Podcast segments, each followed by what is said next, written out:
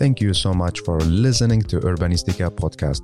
I am Mustafa Sharif, an urban planner, and you're more than welcome to join my big journey of exploring the making of smarter and more livable cities. Please don't forget to follow Urbanistica on the different social media platforms and also let's connect on LinkedIn. Big thanks to Urbanistica podcast partner AFRY. AFRY is an international engineering and design company providing sustainable solutions in the fields of energy, industry, and infrastructure. Are you ready for a new episode? Let's go for it.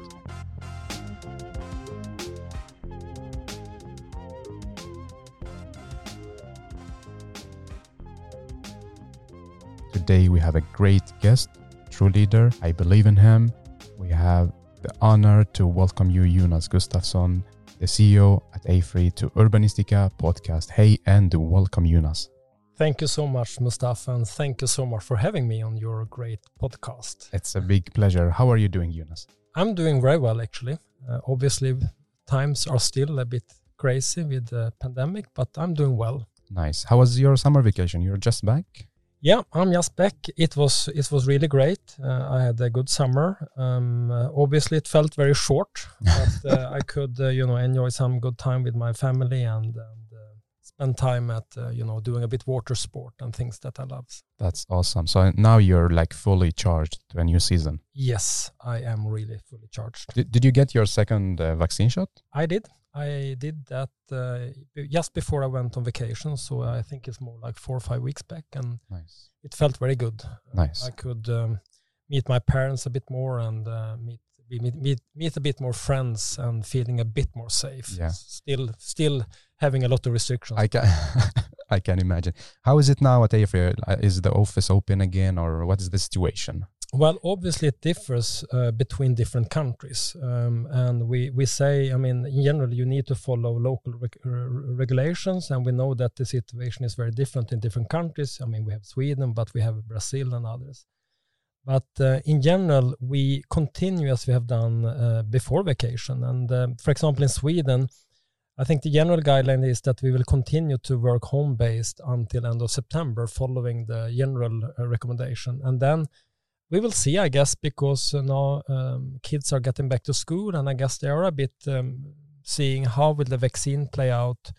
Uh, the Delta version will we have a fourth wave, and we just need to hang in there. I know people really, really, really would like to go back to work in the office yeah. and meet friends, but we just need to follow that for another few weeks, and then step by step we will probably guide ourselves back to office work, even though with more flexibility than ever before. Yeah. How would you like to work? Are you going to work from home? Are you going to work from the office?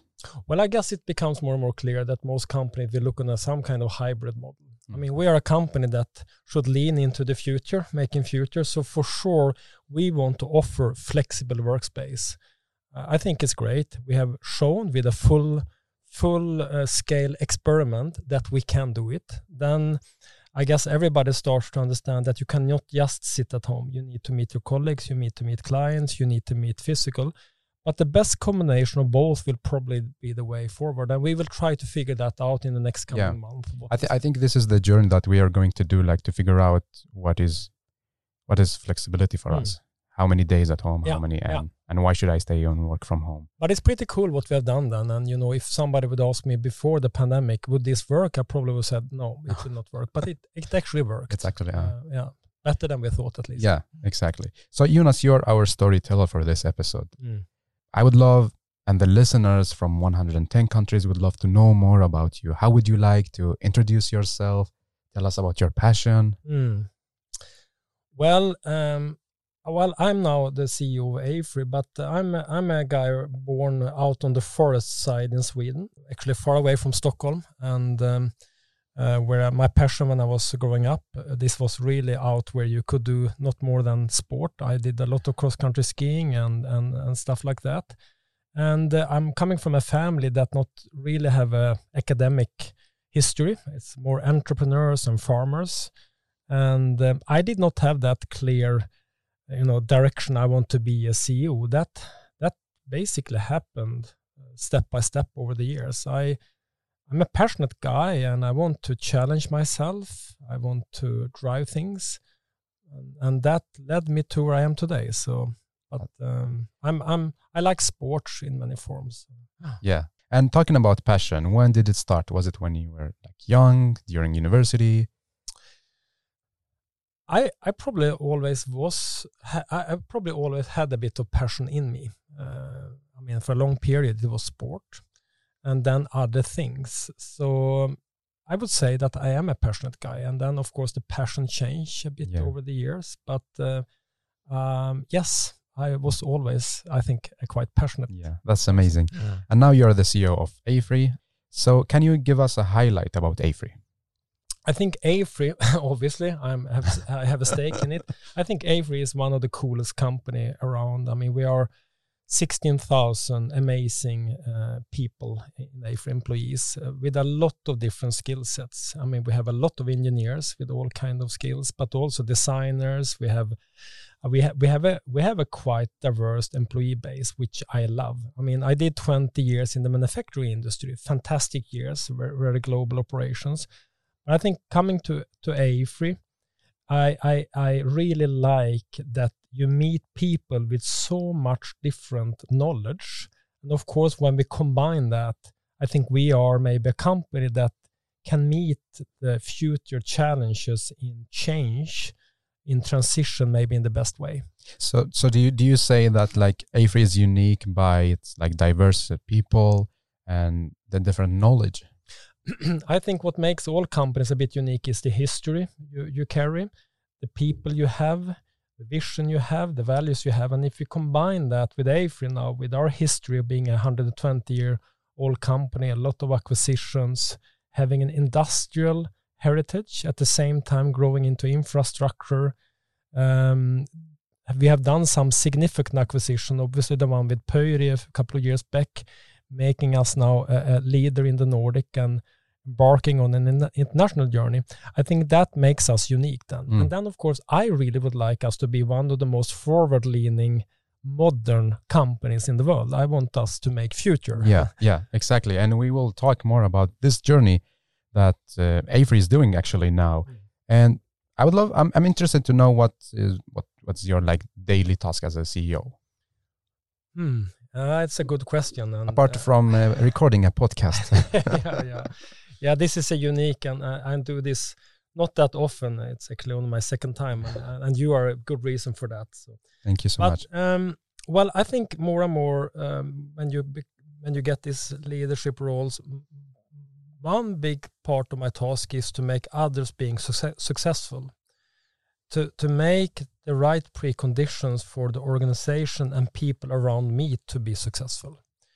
So obviously we work a lot with strategic themes. It's a lot on the agenda related to M&A and where do we invest in the future? Uh, how do we develop our, our business models? But I would say also in AFRY, very people-driven business, it is very much about creating the preconditions for people to be successful.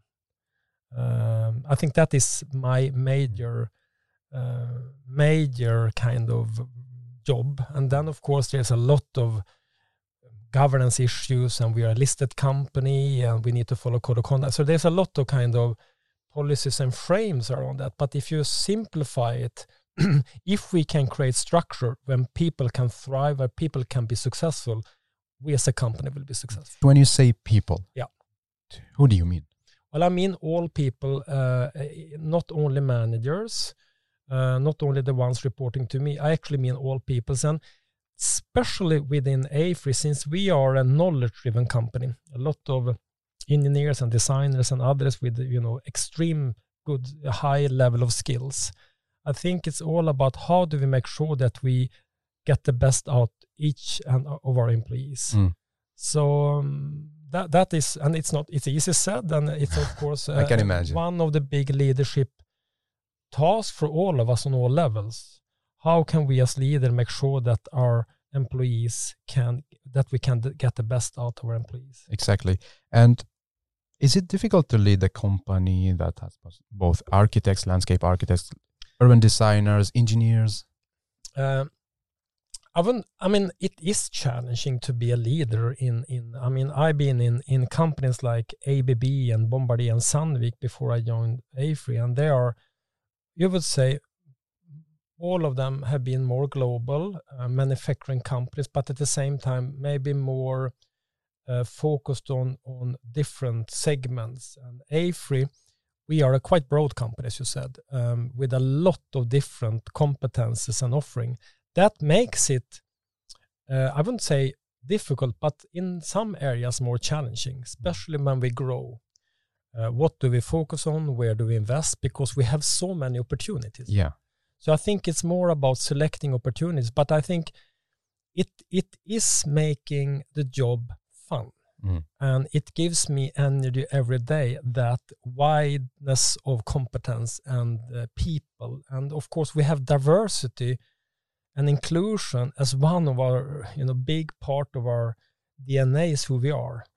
And that makes me also extremely happy to see how we can use diversity and inclusion to actually support the growth journey of AFRY. Mm, exactly. And I, I see you, you like to challenge yourself. So, mm, yes. And now you're in a big challenge. So, yes. I think you're enjoying it. Yeah, I do. And I think when you talked about passion, I think going back to the, did I think the things I did in sport growing up and all the decision I made, I like to challenge myself. And I, I, came to I came to peace with that because sometimes I said, why can't I you know, relax a bit? But yeah. I guess that's who I am. I like to be challenged. I also like to drive change and I also like to to see how we and the organization can can mm. move forward. So. Yeah. And I can see like this energy is coming out from you, like when you talk, when you walk in the corridor and so on. So back to AFRY, AFRY is well known for the engineering part. Mm. And now we are talking about design. Mm. Do you give the designers enough space to grow at AFRY? Uh, I I'm I'm sure we could do more. and uh, of course, since we are a heavy engineering company, as you say, it is easy that that part gets the most attention. I absolutely believe that the combination of design and engineering is the way forward. So probably we could do more, but we have um, we, we are doing more and more to support growth in design because we believe that design in all its forms uh, together with engineering is one of the combination that makes actually AFRY and our kind of company is very unique that we can offer that in combination. Mm. But why you cannot just only focus on engineering? Why you wanted to combine it with design? Like, what's the point? I think not not only for AFRY, but actually, if you go back to traditional product engineering companies, even they under, understand more and more that design in all its forms, that can be digital design, but it's also physical design, becomes more and more important. And me, I, I was working for many years as production and operation managers in factories, and you can say, what what does a factory have with design? But actually, more and more about driving an operation in a factory, you need to think of design, colors, how you can uh, see waste, and, and all of that. So, and then of course, simple examples like uh, innovations when a product design, you realize that design can actually change uh, a lot of things. So, I mean, we learn more and more, mm. and of course, now moving into more and more the digital space, it's it's super interesting to see how design and engineering in the digital space can uh, work together. Yes, exactly. This is like the, the new journey. Yeah. And talking about leadership, how do you lead the company? Like, what are your leadership elements? Well, um, I, as I said, I truly, with the years I've done now as a leader, 25 years something, uh, I truly learn more and more that it's less and less about me and more about, as I said, my way of um, enabling others to uh, to um, to grow and uh, be successful. Uh, then, of course, my way of leading, obviously, as you said, I, I normally have a lot of energy.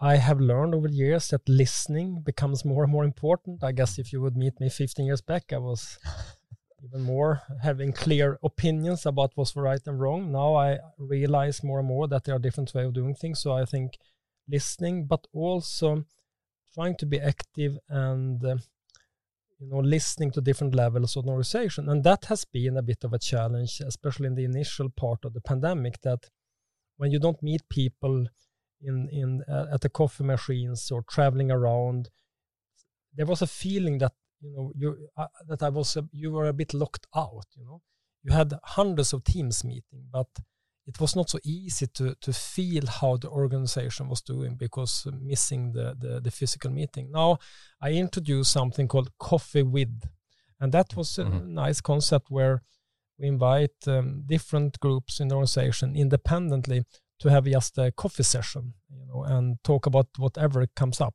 Just for fun. Just for fun, and uh, of course, some of them maybe felt that they were obliged to be there because the CEO wants to have a coffee, which was not the case actually. But mm. some of those discussion was very helpful. But I think to be active, to be visible, of course, you need to set vision and clear objectives, and uh, and then again, then make as much as possible preconditions for other leaders to be successful. Mm. And and what is the key to, to to success in leading a big company that has both designers and engineers? Hmm, what is the key? I think as more diverse an organization is, you need to understand that you can you cannot detail um, you can't detail the journey so you need to feel and understand to what level do you set the framework, so to say. And, and you talked about AFRY being a diverse company. I think that is something that we every day are are looking at. How how how um, strict how how should the boundaries look like uh, to make sure that the organization goes in one direction? Because it at the one hand we can't just run around.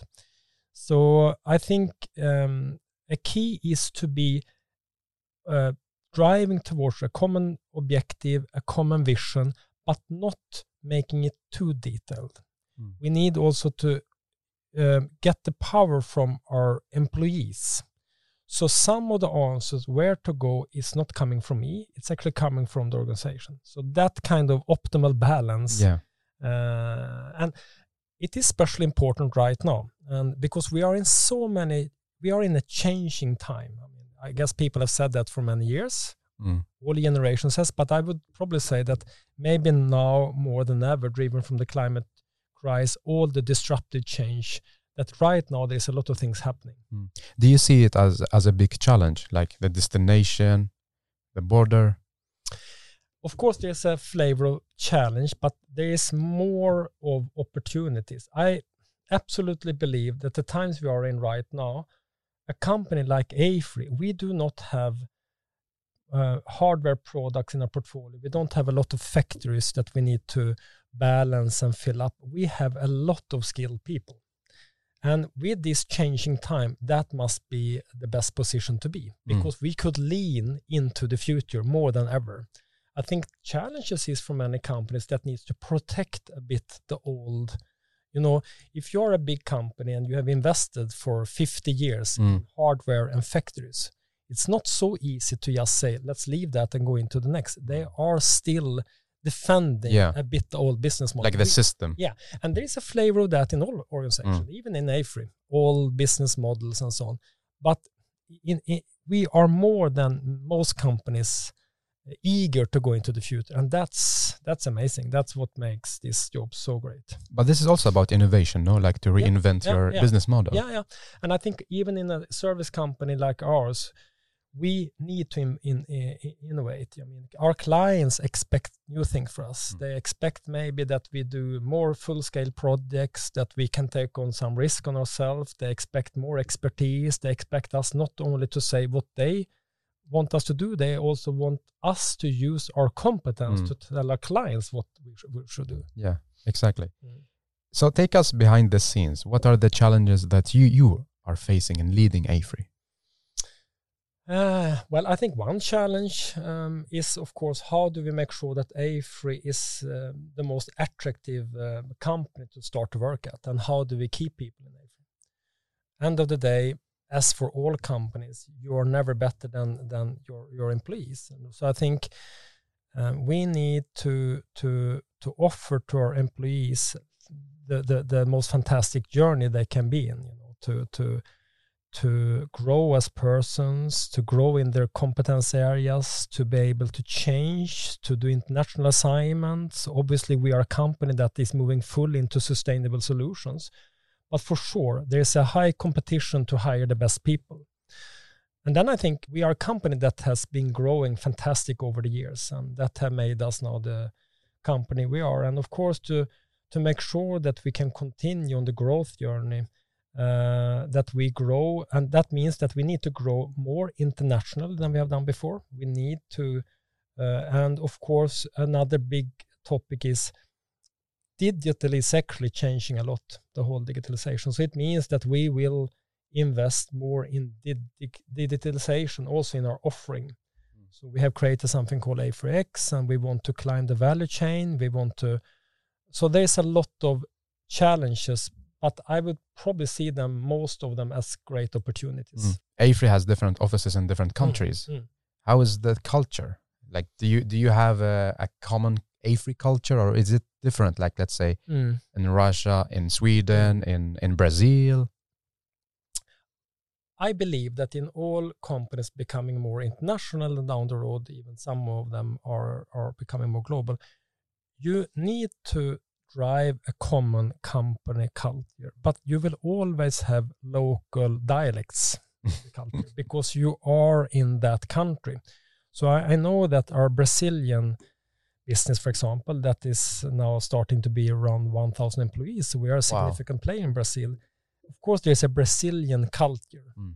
But I also know, meeting Fabio and the team in Brazil, that they like the AFRY uh, vision, mission, values, and all of that. Mm. And, and, when you go to Brazil, you will be surprised how how well they uh, how much they like our Nordic way of doing things. But mm. of course, to be successful in Brazil, you also need to play yeah. the Brazilian culture. Exactly. So I think that that good balance between having a a framework, a, a company culture that you can be proud of, and at the same time use the local culture. Exactly. And that marriage in between is of course the nice one and the same goes for our business in germany in switzerland in denmark even in norway of course you have this culture adaptation yeah so it's like the, the, the mix and the harmony between the the international yeah and the local. Yeah and i think this one size fits all. I think many companies have realized that that does not really work that diversity also in that area is is what drives business and what makes life mm. fun. But of course we we have some clear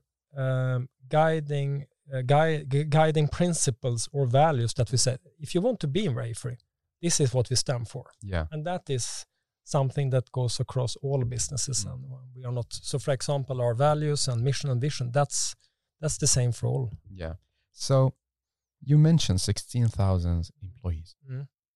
how do you listen to them do you do you listen to the junior one that just joined a section to the boards, to the seniors? How, how do you do that? Yeah, it's a good question. And some, I mean, that is something that I think you, as a leader, always need to think of. And I think you will never reach perfection because obviously, if I listen only to my closest team, you will hear one part of the story. So I think you always need, as a leader, to keep the ear as much as possible, uh, feeling the whole organization. It's not so easy, and especially in this, I think in the COVID times, I I felt it more because I'm of course brought up in having, especially when I was in in the last ten years in Sandvik, a lot of traveling. Mm. And of course, traveling is really great because you meet people. Now we know that traveling it's not the solution of everything, so we need to use these digital platforms to uh, partly replace that. And that's of course in one way great because you could be in Brazil in the morning and you can be in U- US in the afternoon. True. Uh, but I, I, am just saying that it is important for me and for all leaders to, of course, listen uh, to your direct report, but it is equally important to find different ways of keeping the ear on the ground mm.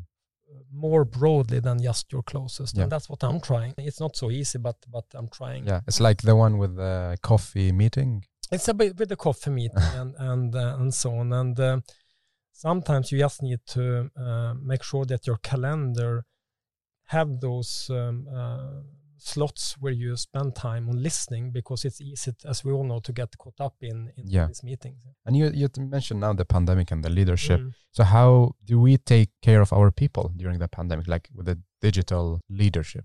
I think uh, our organization and the local countries and, and have done a fantastic job. I, I'm surprised how well, of course, we have people also centrally supporting them, but I have been surprised how well it's gone on the overall level. Then, of course, we could always be better. But I think um, um, um, we we did put some general framework together, but then we allowed also different countries and offices, depending on where they were, uh, to act a bit different. I mean, even in Sweden, Stockholm area was more affected from from from the COVID in the beginning, and then we had local offices in Sweden where you did not have it in Mm. the beginning. Um, and I think that's been a success. Uh, but at the same time, we said safety priority number one Yeah.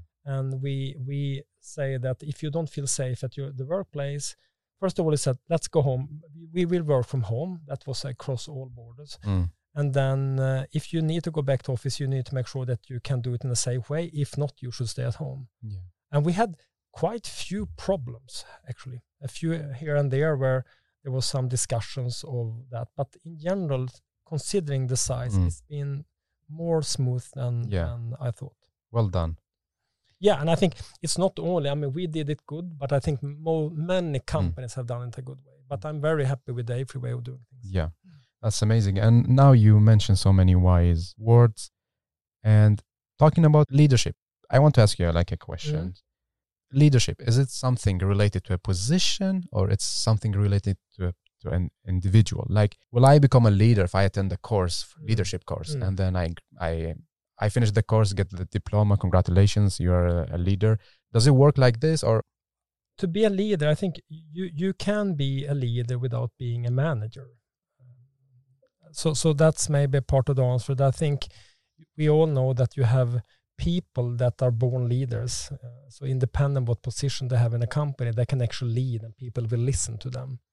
Then of course you can decide to do a manager career, and you will also as like when you're born, some people are born to be a good uh, soccer player, but we also know that with more training they will be better. So I think even a good leader doing trainings will be better leaders. I um, then of course I think there is. I try to see it as a, a, a two sides. You have leadership, and you also have the more formal manager things. You Mm. need to do budgets and salary discussions, and you have a lot of responsibility as a manager. But then leaders, you need to inspire, and you need to coach, and you need to listen, and you need to care for your employees, and you need to find the best balance in both of them. My answer is that I think everybody, in a way, uh, can be leaders. Uh, and then you can add on then to decide I want to be a manager, and Yeah. then you will get a formal. Uh, and I think it's very difficult to do a manager career if you don't like to be a leader. ah So I don't think you can compensate. I normally say that to be a manager is a tough job. And if you don't like it, like the people interaction, there's quite seldom that the payment, the salary is compensating for that. Mm. Because I think if you're not passionate for, for, for leading and have all the challenges and opportunities being having a, a team around you, I Mm. think probably you should do maybe a specialist career or Yeah. decide for something else. exactly. So everybody could be a leader. Yeah. It's not you don't need to be a manager to be no, a leader. No, no, no, no. And I think we need a lot of leaders. Mm. And, um, there are people who likes to be leaders but not managers, and that's fine. Yeah. Very interesting talk about leadership. And now you're leading a company in making a future. And in this podcast, I talk a lot about our cities now Mm. and tomorrow cities, Mm. smart cities. Mm. How do you define a smart city? Well, this is this is these are interesting questions, and I can tell you before joining Afridan for five years, for four years plus back, this was not so much of my thinking because, as you might know, then I've been fostered in the manufacturing industry, and I love that that uh, that I now um, have the chance to really think of the bigger topics or big topics, and I've been had some good, people then guiding me into that. Uh, Thomas Sandell, Helena Paulson, and of course we defined then the future city idea then. Uh, and of course we see the future city more than the technicalities because of course the smart city as IBM was launching after financial crisis all about how do you make a city smart. We we like that because there's a lot of technology that will make life better. But of course if you purely pour in technology you will get crazy. You also need to figure out how do you make a city livable. And Helena Paulson makes it very good to me. She also says how do you make sure that you want to sit down and have a glass of wine and just enjoy it? And when I start to look on cities like that, I like that thought. So why is, for example, part of New York City that is a bit chaotic really enjoyable? Yeah. Uh, and at the same time, when I go to these, I travel a lot in China. You go to some of these greenfield cities that are extremely efficient, but they feel completely cold. Mm. So I guess to find this optimal balance, because clearly with all the challenges we have in cities, uh, we need to use technology the whole transportation question and and and and energy and house and but at the same time how do we build house to en, en, enable sun the sun to go down? How do we create enough green areas that i truly like with cities? If there's one place i am attracted to in a city mm. maybe it is because i'm born in the forest. I always like the green areas. Yeah. probably most people do. If it's central park or if it's uh, Hagaparken or if it's, uh, you know, I like the green areas. And I realized in some cities when they don't really have that, I don't feel that comfortable. Mm. So, but I think this balance between making cities livable and nice from a, in, uh, you know, at the same time using smart technology to to meet all the mm. climate mm. I guess. Yeah. So it's not about only about the machines, no, it's about people no, as no. well. Yeah, yeah. And that I honestly that is something that before joining AFRY, I probably was more on the machine side. Yeah, yeah, yeah. You know, I saw I saw the city as a factory. I mean, you know, how do you optimize it? You have this. And of course I realize it's not it's not a factory, it's the opposite. Uh, you, you really need to pay attention to how do you make it nice. Yeah, for people. Yeah, for people. Yeah. And I, I mean, I learned so much here in AFRY, and these are simple things that probably all our architects or designers really know. But if you just uh, take a, a, kid, you, you have the kids are not high, and what do a kid see? Mm. What does what what does a person see when you go into a city?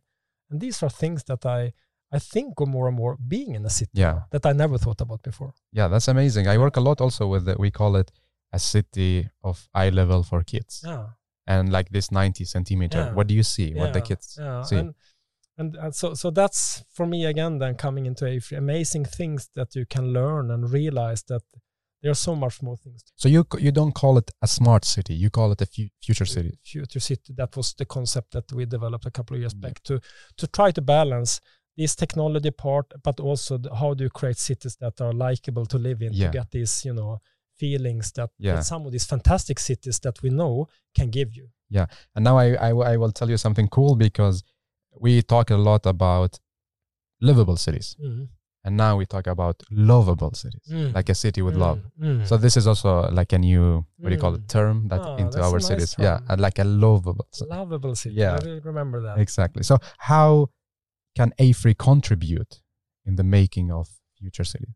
Like, well, what, what do you bring to the table? Mm, uh, you said it before. I think that the fact that we can combine the, the deepest technology, AI, uh, you know, all the engineers on one hand, but at the same time that we have the design capability and even people spending the time in understanding how do you make a lovable city. Mm. The fact that we can cover both, I think, makes us a bit unique. Mm. But also that we are very much aware of it. That if you think of some of those companies that that developed the smart city concept, they probably did that just to be able to sell their technology. Mm.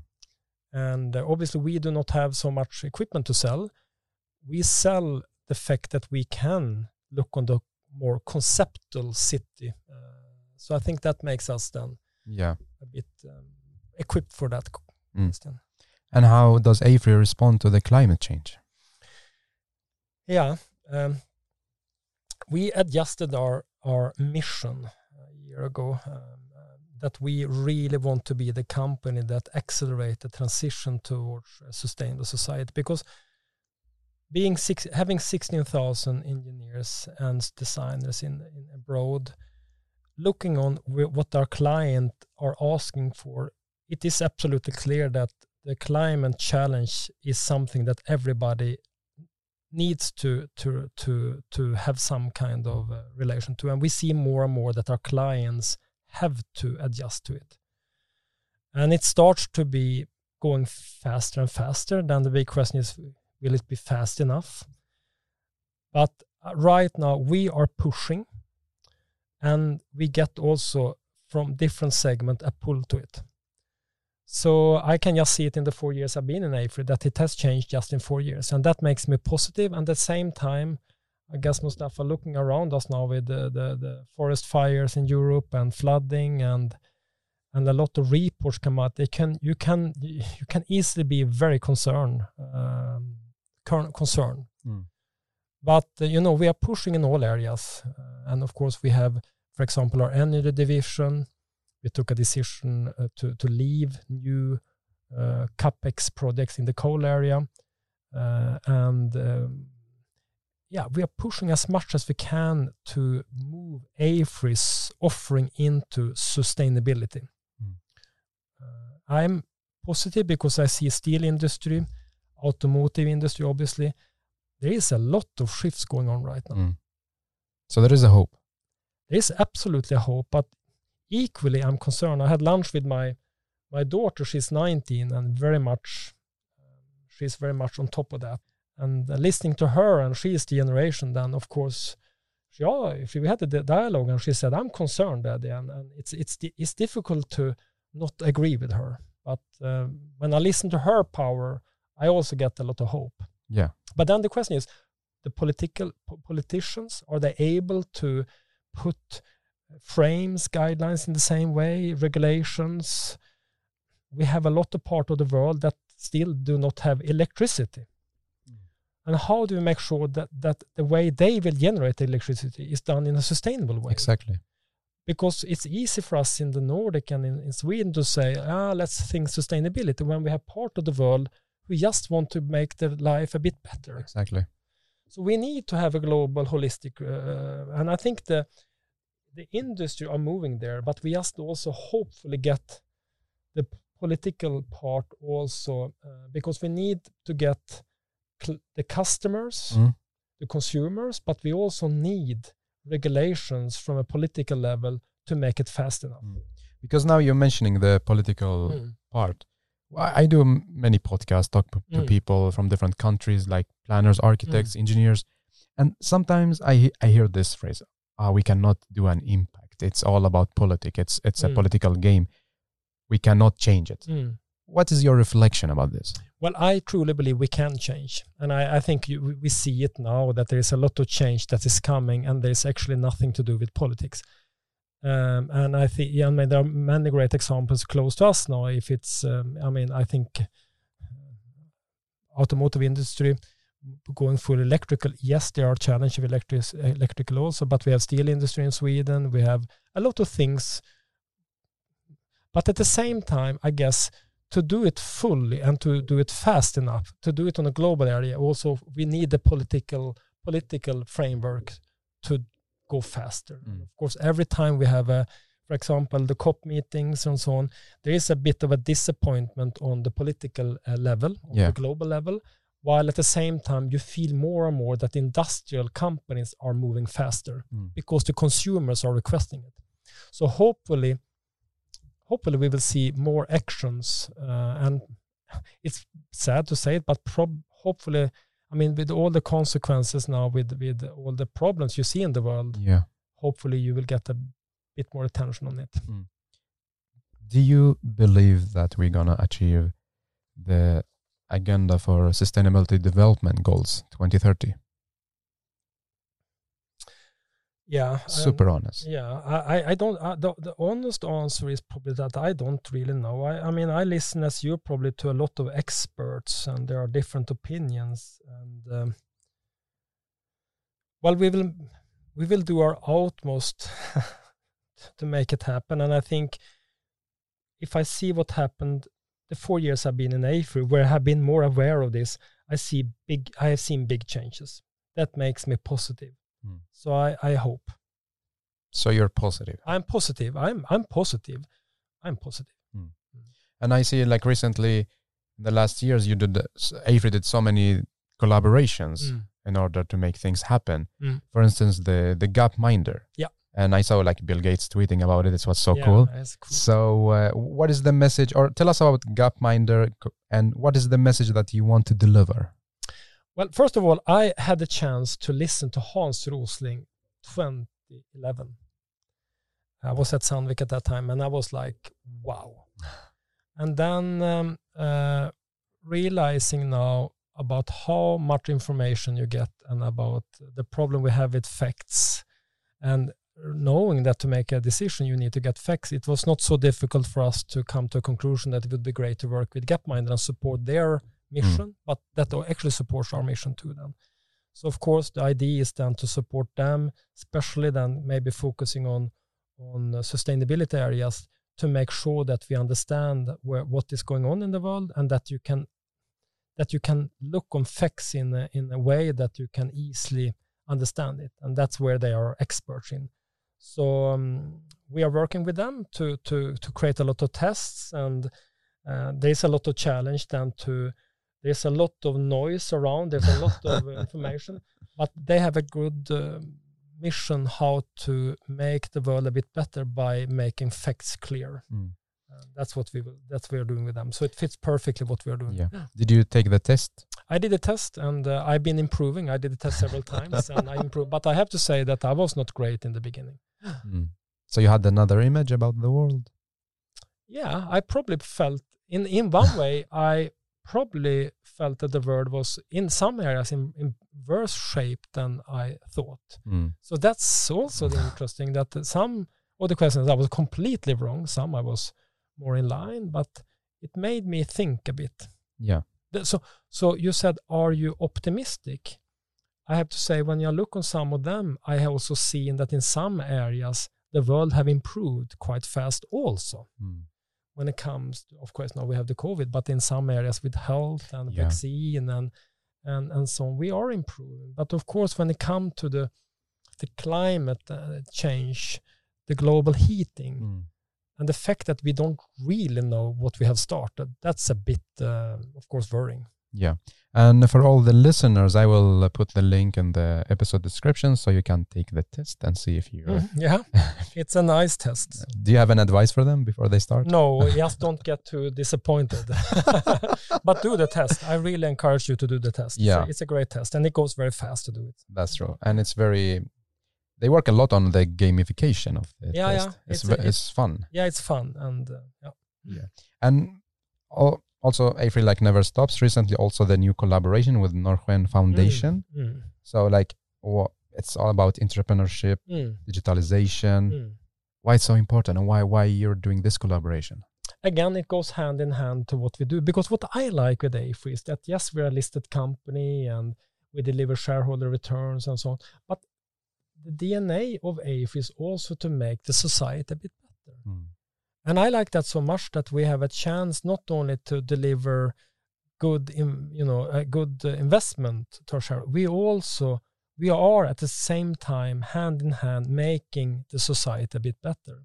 And that is something that all companies now need to relate to. And Norrsken have this great idea about using the entrepreneur power, the tech ideas to make the world a bit better. So what we said is that if we can use a bit of our, our fantastic skill set to support some of these fantastic entrepreneur driven companies that is actually on the way to, to, to, to deal with some of these questions, it's it's perfect with our mission to accelerate the transition to towards a sustainable society. So it goes with our mission to do that. You're you're moving the engineering and the the, the designers toward more entrepreneurship, digitalization, Mm. tech Mm. world. Is it something like AFRY is aiming to continue with, or is it like the new identity, or how how do you see this? Mm. We need to be clear that all companies need to to change uh, because the world around us is changing. Uh, so yes, we will have more of that in the AFRY moving forward, and we will invest more in that. But that do not mean that we leave the past, Mm. and it does not necessarily mean that that is more important. But if you don't do that to complement what we have, we will actually uh, miss a bit on the momentum. And being a company with so much smart people, seeing that the world and the potential we have on digital solutions is evolving, it's fantastic for us. That more and more of the future offering and optimization can be digital. It fits AFRY perfect Mm. since we do not have those big factories and physical tools and stuff like that.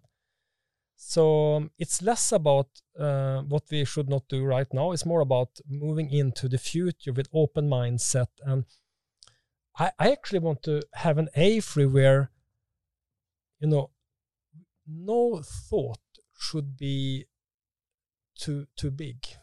You know, if you could create a company where you're allowed to think big, of Yeah. course we need to deliver profit next month Yeah. and next quarter. Yeah, it's clear. But let's think big. Exactly. So the question is, Mm. with all the transitions in the world right now, with all the segment, electrification, sustainability, digitalization, 16,000 engineers across a lot of countries that is in need, what could we be? If you're open-minded, Yeah. if you're willing to change, we could be something f- even more fantastic. And that's what we are trying to explore. How, how offensive could we go into the future? Yeah, exactly. How bold. How bold can we do? Exactly. And of course, it's a balance because we can't just say, let's make, make an experiment and, and let's see in five years. We also need to deliver a bit more stable in the next coming years. But for sure, Mm. we will do our utmost to uh, challenge the, the framework Yeah. of what we can do because we are living in super interesting times. Do you see that in the future we're gonna have more robots taking the jobs of engineers, designers, and the others? Like, what you know, like this Yeah. this question coming always Mm. the future and uh, the artificial intelligence and so on. What do you, what do you see? I, I see that I guess there are so many reasons, but I see of course that AI as such will play an important role in in in complementing some of the analyzing works that we have done before, and you can get results that you never seen before. But I'm not I'm not maybe super over concerned that it will take over, but well implemented, it will for sure complement and support growth, Mm. optimization, and end of the day, the AI way of doing thing, things will also support the sustainability because somehow, and I, you know, I've been in big factory operations. I mean, in my last assignment, I had 60 factories around the world. Wow. And of course, when we optimized those factories, we did that with quite primitive tools, even though we used uh, computers. But when you start to connect the dots, you will see patterns to be able to optimize, reduce energy, optimize output. At the end of the day, will play into the whole sustainability agenda. So in that way, uh, AI rightly played will be a big enabler for mm. dele- developing sustainable solutions. As everything, if you misuse it, Yeah, it will be yeah. bad. But if you use it uh, the good way, it will be really good. Exactly. This is what I wanted, like how to summarize what you say. Is it about how do you place your machine or Yeah, how to use it? Yeah. Mm. And from the future cities, I would love to take you back in the past. If you if we take the time machine, now you're allowed to go back in time and change one thing related to our cities from like more urban planning, design, architecture point of view. Okay. What will you change? So, so you, this is just in a city context. Exactly. Otherwise, there's a lot of things you would like to change, probably. But We stick to the cities. yeah, okay. So when what is the time that you're going?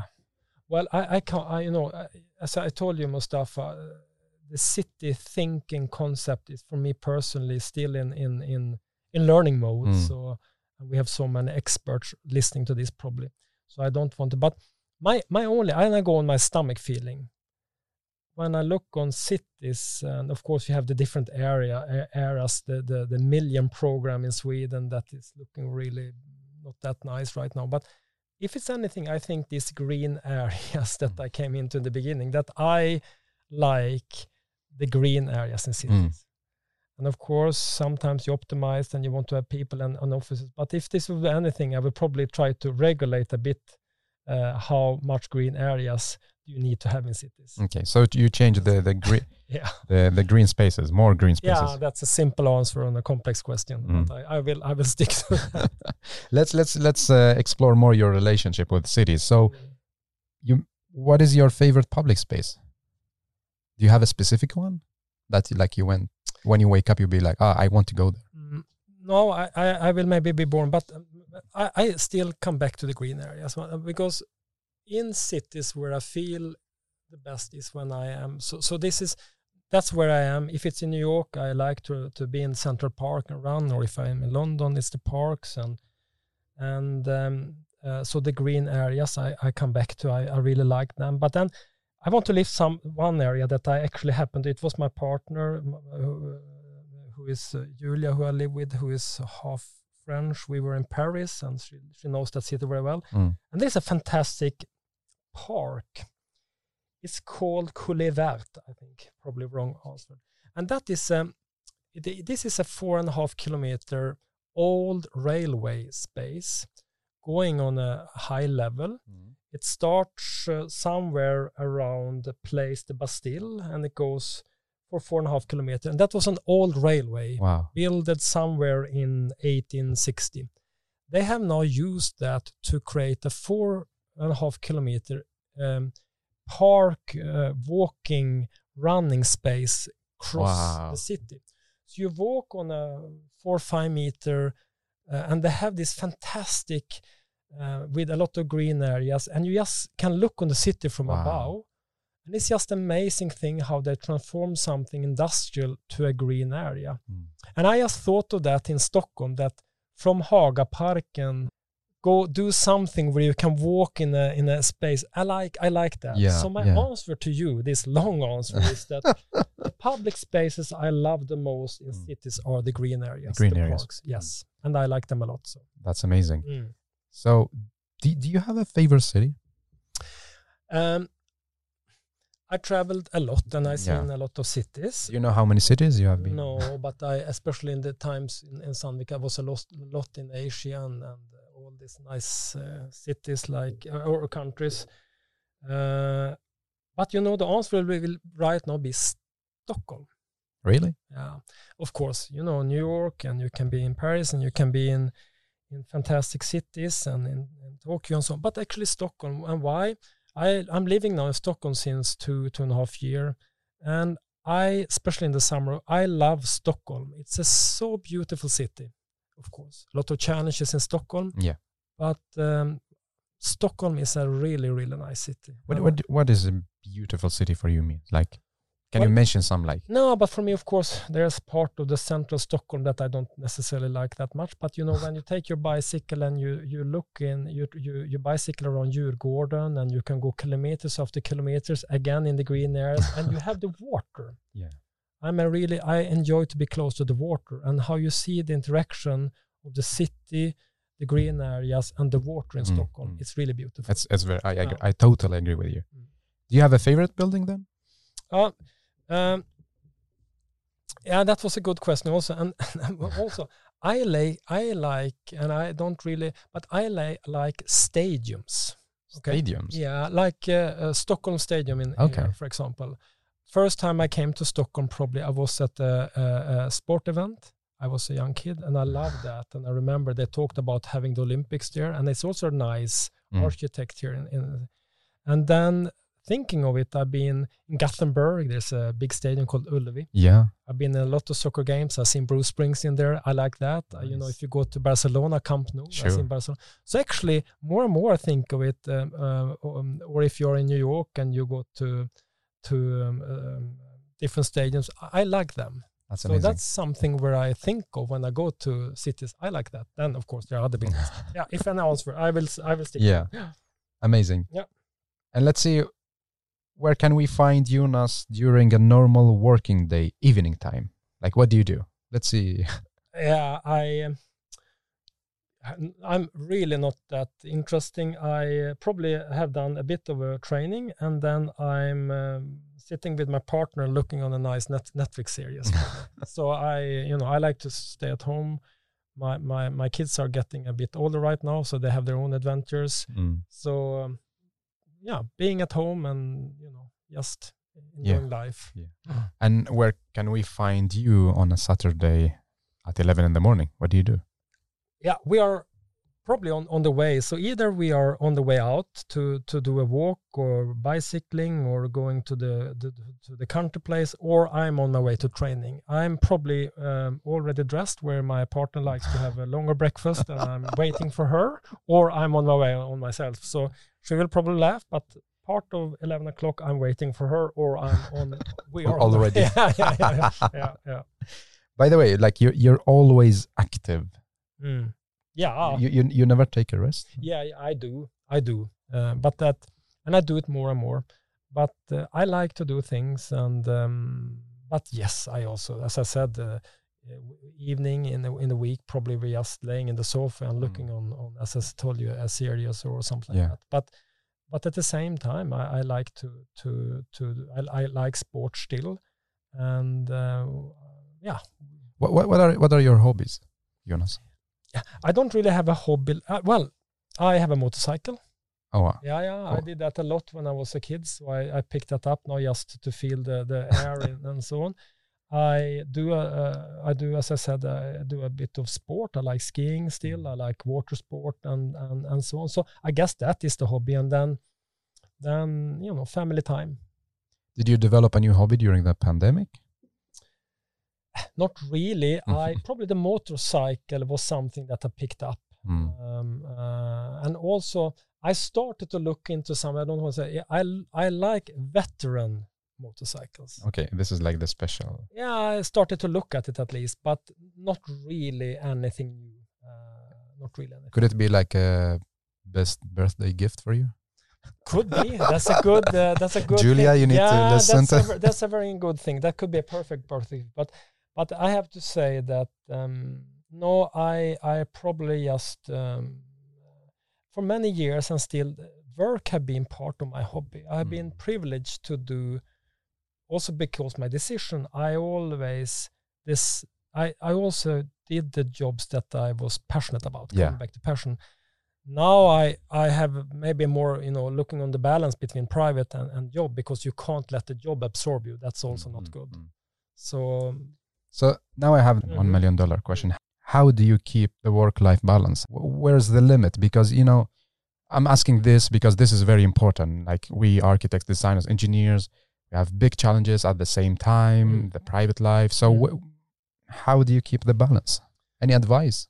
I think first of all myself i have learned that by probably experience. And i would be honest to you to say to you that 10 years back when i was you know 15 i was probably not the best role model on work life balance. And i did a lot of mistakes then. Uh, i was so absorbed in in these um, fantastic rewards that you're getting when you do something at work. Uh, but actually, I learned it um, by mistakes and over the years mm. that it is so important, and it's a long journey. You know the yeah. work work things. And uh, now, right now, I think I I just know how I work. That means that I need to look at it all always. So that's why you asked me, what do you do a, a normal uh, weekday evening? Normally I'm not working. If you would ask me 15 years back, I probably said, well, I'm sitting with a computer doing something. Yeah. Yes, there are times and weekends yeah. that you have to do it, but not all the time. Mm-hmm. So I just know that my my body, how I how how I am sharp on the topic. I just need to have space to meet family, to yeah. meet friends, to train, to have a social life. You need to care for your family because end of the day, mm. I learned that also that it's not the job that you're married to. So when the, when, it, when it gets tough, it's the family that matters. True.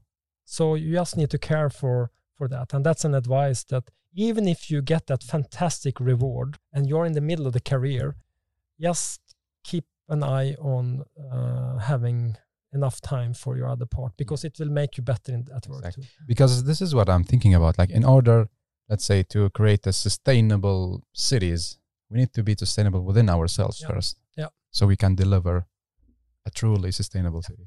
I, I have a big hope in the next next or the coming generation mm. because mm. I have a feeling that there's a higher awareness mm. and it is not as cool to work 24 7.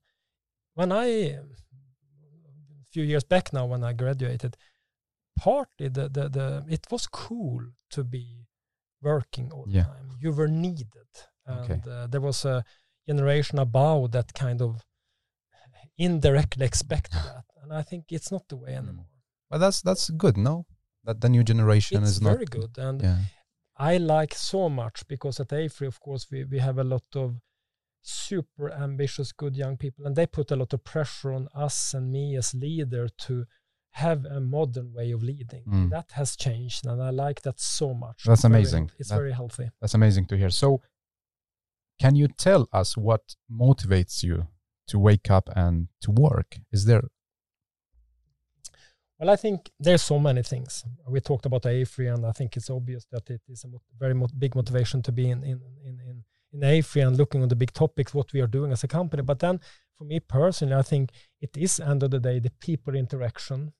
It is when you can drive change, and when you can also see people grow. That is what motivates me. And and then I can tell you that in the pandemic, when you're when you are more need to work on teams meeting some of that i had to find new ways of getting that motivation Mm. because after 10 teams meeting from morning to end it's it's, it's sometimes you need to but now i also think that all of us then in the post pandemic hopefully we just need to find that balance of using the new way of teams and these meetings combined with Exactly. and that's very motivating so It's very interesting. I'm happy to talk to you as a you're as a leader, as an engineer, as many things, uh, as a human in a city. But I before we go to the last section of this episode, if you were not a human, if you were an animal mm, in a city mm. or in the forest, which animal will you choose? Well, that, uh, that's a question I never ever had before. Sorry, Jonas. and, yeah, and, and you know, and this is probably because I, I saw some really interesting, uh, and you know what animal, um, uh, and then I will answer just from my stomach because it's just on my. I will I will say which maybe I will say penguin. yeah, maybe you did not expect no, that. no, not penguin. No, because you, you could talk about uh, Like a lion or you know. or gepard running fast or something. No, why? I saw a few things about penguins that I like so much. First of all, they're smart ones. Mm. Um, they have a hell of an endurance. So Mm. they are, and what I saw, so they are extremely protected on their kids. Because they need to protect that egg for so long time in extreme cold to make it Mm. happen. And actually, the, so so, and they- they are very good in water. yes, uh, they have a problem because million years back they could actually fly. Mm. But uh, and and it seems to be uh, just a nice animal that people likes. You know, a penguin. you, you can't. Of course, I. I No, you cannot uh, dislike or No. hate. so, uh, and I saw uh, again some really nice facts about penguins recently, Uh, even before I was asked to your pod. So I will right now say I would like to be a penguin. that's that's what's super funny, yeah.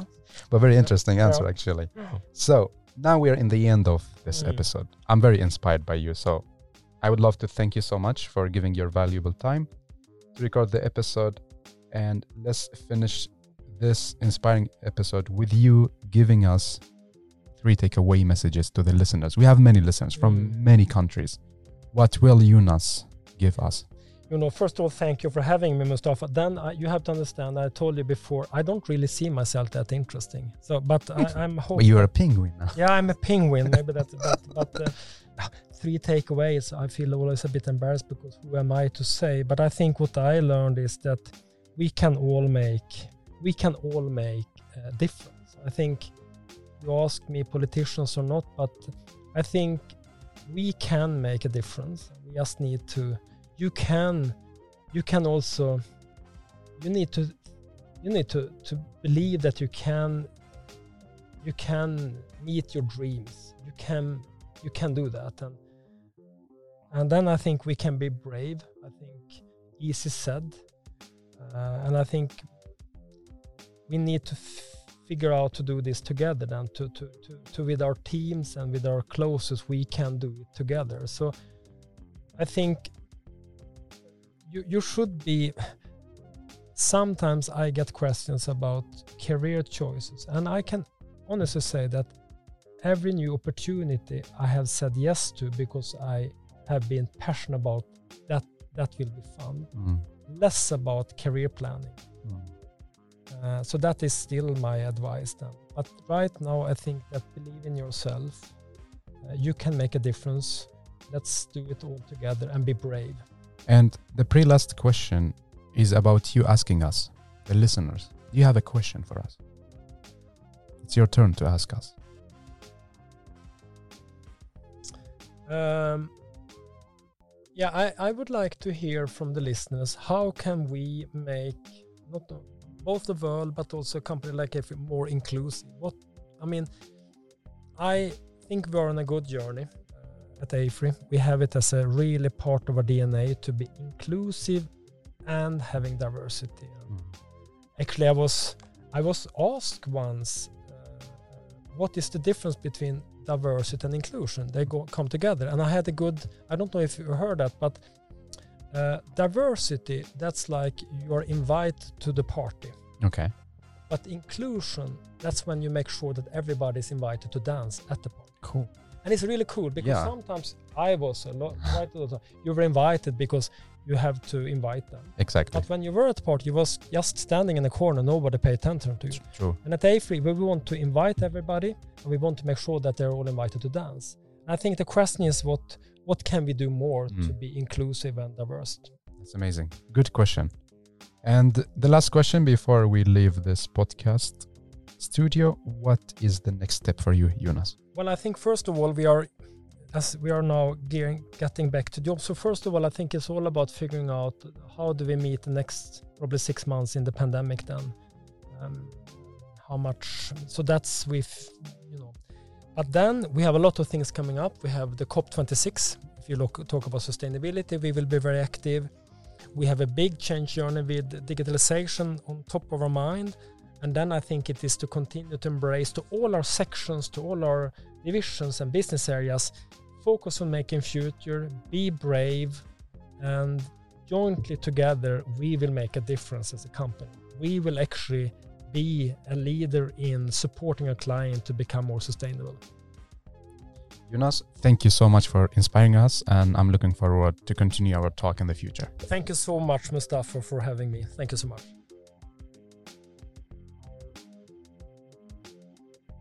Well, thank you so much for listening to Urbanistica podcast. I hope you really enjoyed this episode. You learned something new and also got inspired by the guest. Don't forget to share the episode on your social media and recommend it to people you think they are really interested in this topic. Thank you so much again for giving your valuable time to Urbanistica podcast. I am Mustafa Sharif. Keep up the good work. Keep loving cities.